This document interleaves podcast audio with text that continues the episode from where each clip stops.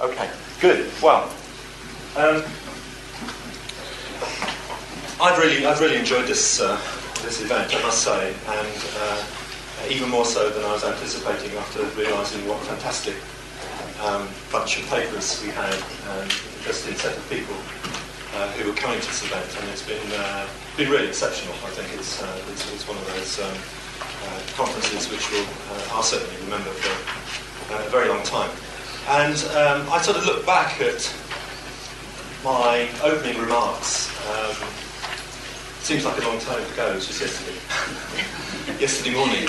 And um, uh, those of you there will recall that towards the end of that session, I, I, sort of raised some issues about how to study neurosociety, about you know, the, the, issues of studying neurosociety. And um, one, one issue that raised was, uh, I, I, I, raised was um, how does one um, talk across um, disciplinary uh, boundaries and um, in a way, I think that's been something which we've. Oh, really? Do I have to? Some people not? Oh, oh I don't want to record it. I just said all the good things. uh, yeah, start again. Start again. So it's great to have you all here.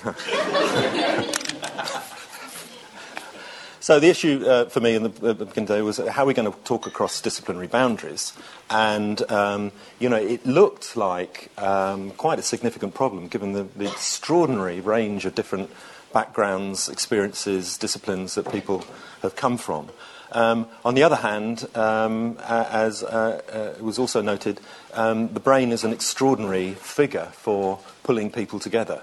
I mean, there is that um, established STS adage that technology pulls people together. Uh, well, the brain does it in spades, it seems to me.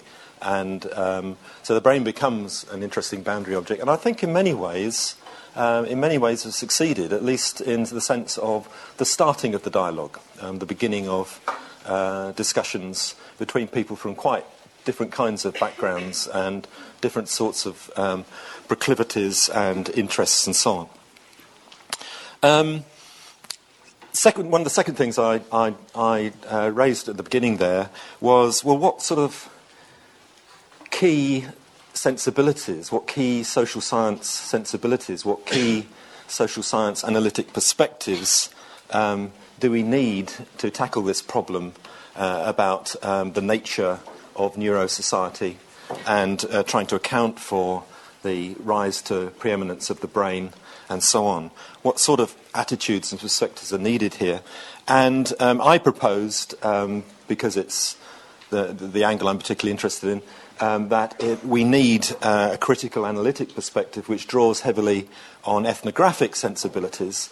That is, that one should be, n- one knows one needs to engage with the brain and with brain technologies, but in the manner of good ethnographers, you're not going to be taken in by that um, you're also going to try and be distant from it.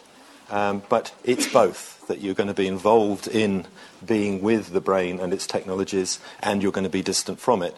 And you know, the very best ethnography for me is recording the tension of going back and forth constantly between the phenomenon which you're studying and your distance um, from the phenomenon. Now, um, I think this is quite a tricky thing to do, and it's been interesting in the sort of various conversations during the couple of days um, where sometimes I speak to um, colleagues, especially new colleagues, and it's very clear that um, they would share a similar particular kind of sceptical ethnographic attitude to my own.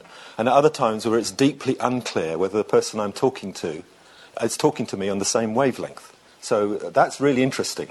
And uh, so we're talking about the brain, and I think I spoke to somebody yesterday forgive me, I don't remember quite who, who said um, it's very interesting in management that in the study of leadership, um, there's great potential for neuroscience. And I couldn't figure out whether this person was being ironic or not.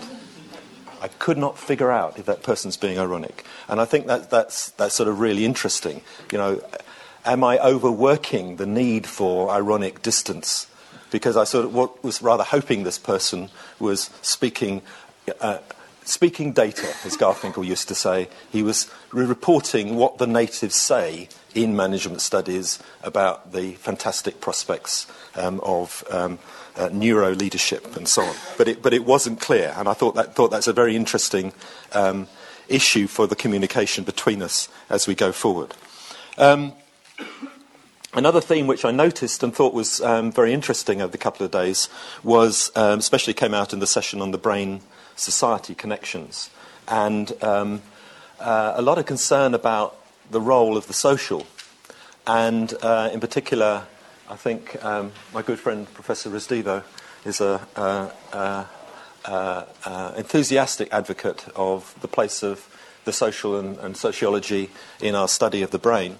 And one of the questions which came up in, in one of those sessions was um, what's, uh, the suggestion was what seems to be interesting about this conflux and discussions in, uh, between disciplines is that the notion of the social is itself being modified. Um, and in its conjunction with um, the brain, the idea of the social is, going, is undergoing some kind of mutation um, itself. And so it's not possible um, simply to bring in uh, one's own precepts and standardized vocabularies from sociology to explain this particular phenomenon. The interesting inverse of that, of course, is you know, whether there is some mutation of the neuro in its conjunction with um, uh, uh, and its exposure to uh, the work of this kind of body of people in its, in, in its, its uh, study by ethnographers, anthropologists, um, sociologists, and so on. You know, is there the same sort of uh, move to no longer being able to just sit tight on established versions of what the neuro and cognition um, really means? Is, there that sort of um, mutual changing of the two things? Another strong theme, I've got um, a couple more of these. Um, another strong theme, it seems to me, was um, uh, we, we witnessed the, uh, the rise of this new phenomenon, the brain, the neuro, and yet there seem to be some very familiar moves um, there is hype, um, there is its representation in, the context, in, in a particular uh, local political context. It takes on particular forms. Um, it, um, it, it, it, encourages particular kinds of adherents and supporters. It has critics and so on. And that sort of gives rise to a, a kind of deja vu feeling. So, question which came up several times that I noticed was Is there anything new? Is there anything new about the uh, onset um, of the brain and uh, its and neuro thinking as compared to any other important uh, sort of uh, prominent figures like uh, like the genome, um, like other kinds of technologies like uh, virtual technologies and so on. Is it that, are we got very similar dynamics here? Is there anything new to learn? Well, it seems to me that. Um, there's a, a sort of subsidiary question to ask about that yes, it's important to ask, is there anything new? But um, what if there is nothing new? It still seems to me that it's um, a very good idea. It's probably our responsibility to, um, uh, to work through similar arguments that have been worked through in relation to past technologies, in relation to these new technologies. So it doesn't mean uh, just because it's a new phenomenon that everyone will remember the old arguments.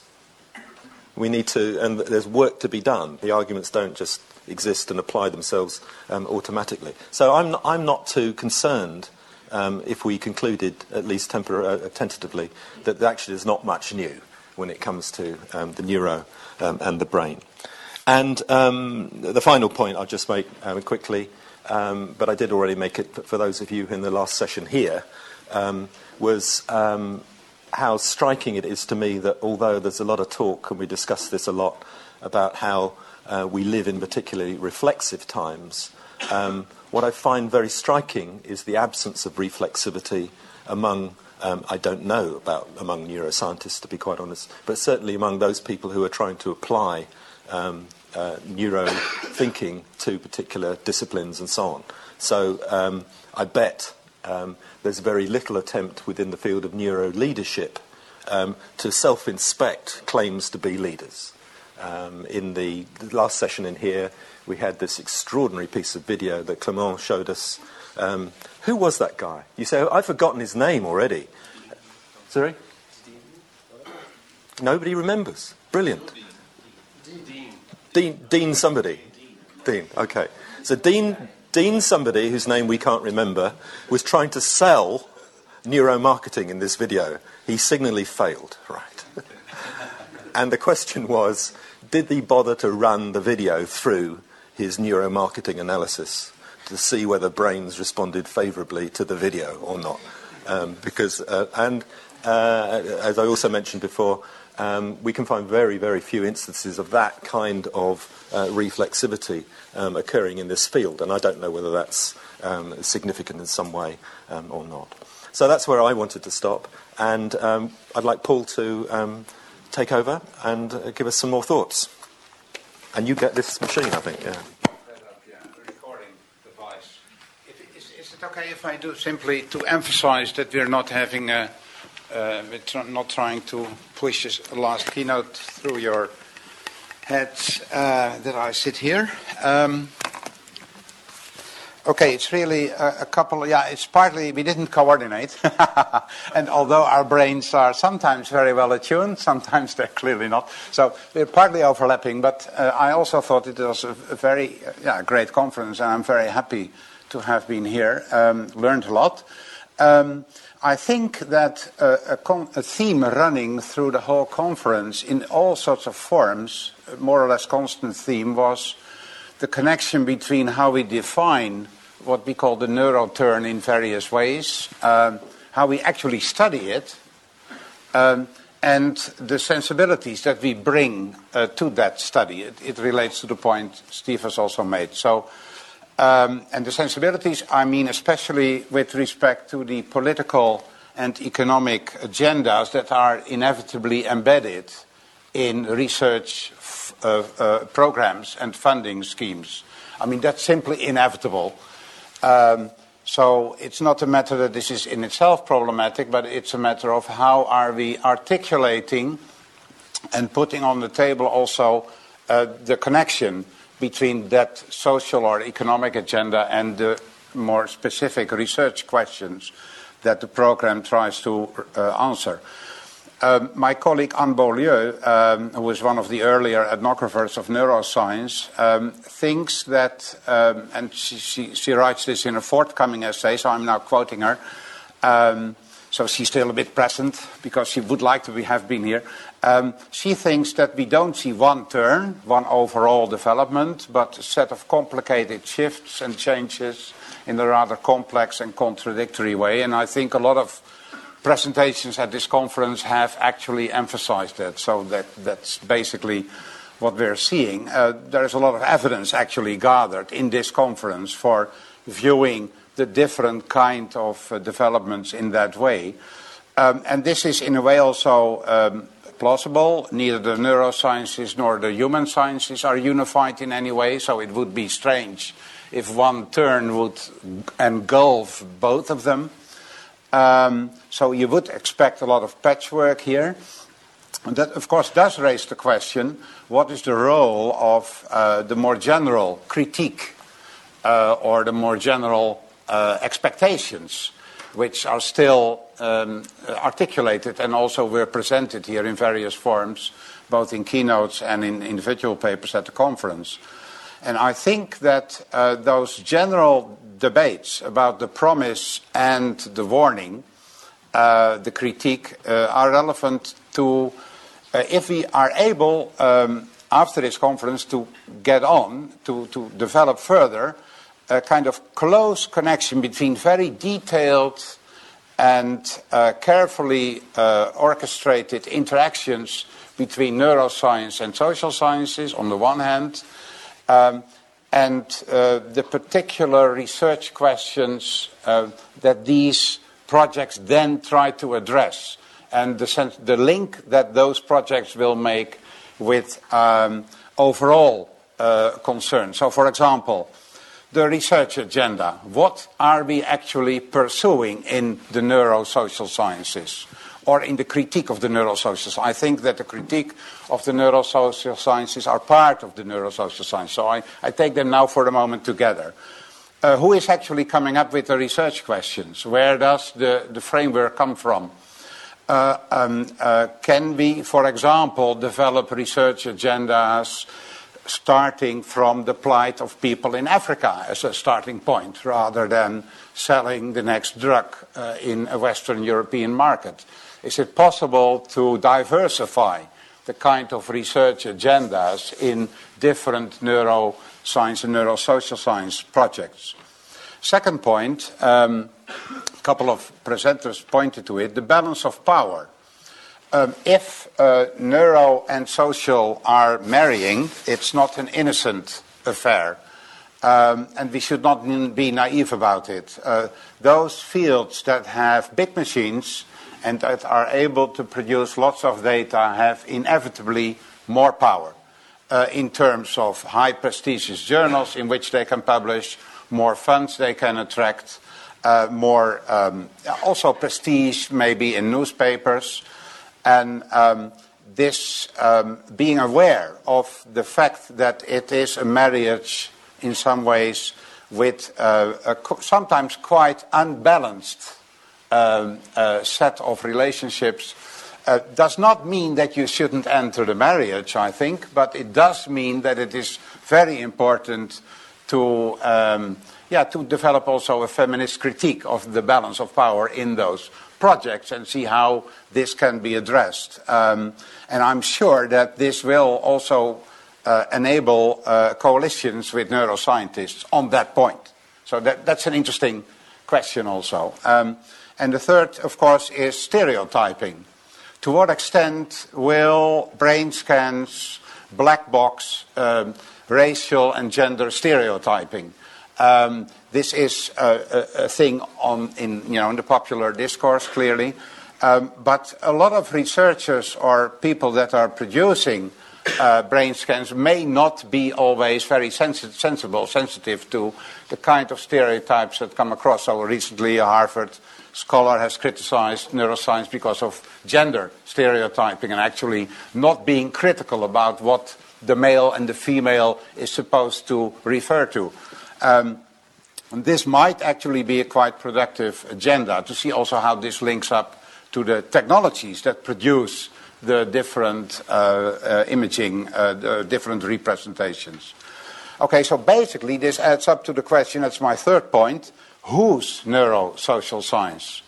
Um, uh, and in that respect, I had a feeling that the conference um, also displayed a certain disjoint between the neuroscience as experienced by neuroscientists and neurosocial scientists, where it's very often a very insecure business, no big claims, but lots of small experiments with ambiguous results, very data driven, still very unclear what it means when a particular region lights up.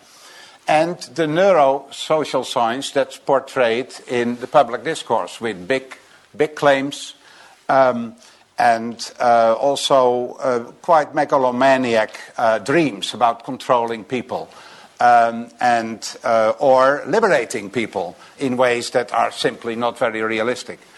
Um, the problem here is that on the one hand, these are two different discourses. One is a set of not unified scholarly practices with lots of coalitions around it, and the second is a, a template for the traditional um, um, expectations and fears that are um, uh, already present and simply projected upon this template of the, the new kind of neurosocial science. And even uh, the, the idea of a crisis in sociology, I think sociology has always had a crisis. It's one of the elements of sociology to be in crisis. Um, and the problem here is that the, the general discourse and the practice and the experience of neuroscientists is somehow different and disjoint, disconnected. But at the same time, it's too easy to say that one is only a representation in the popular press and the other is a real practice. Because there are interesting connections. And it is fed by neuroscience practices and one feeds back upon the other. And it's even the case, I think, that research agendas are sometimes driven by these popular discourses about the field itself. So you have a complicated feedback loop. And I think here is also an interesting uh, research agenda, perhaps, for STS people and people in science communication to see how this kind of complex feedback loop can also be uh, both studied and fed back into and try to, disrupt it a bit, I guess. Okay, so um, this of course means, but this is an STS obvious thing, but we are not all from STS, that um, in the balance between neuro and the social, I think it's a, trick to try to make uh, the, the, the, level playing, uh, the playing field level. So social scientists will not take for granted the machines and uh, the, representing technology, neither the colors nor the algorithms.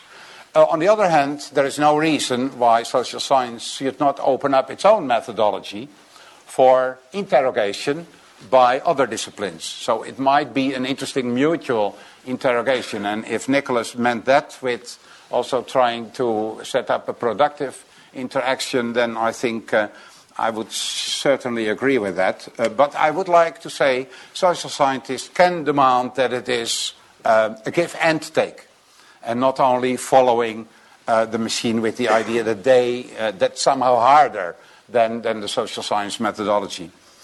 Um, okay, two last points.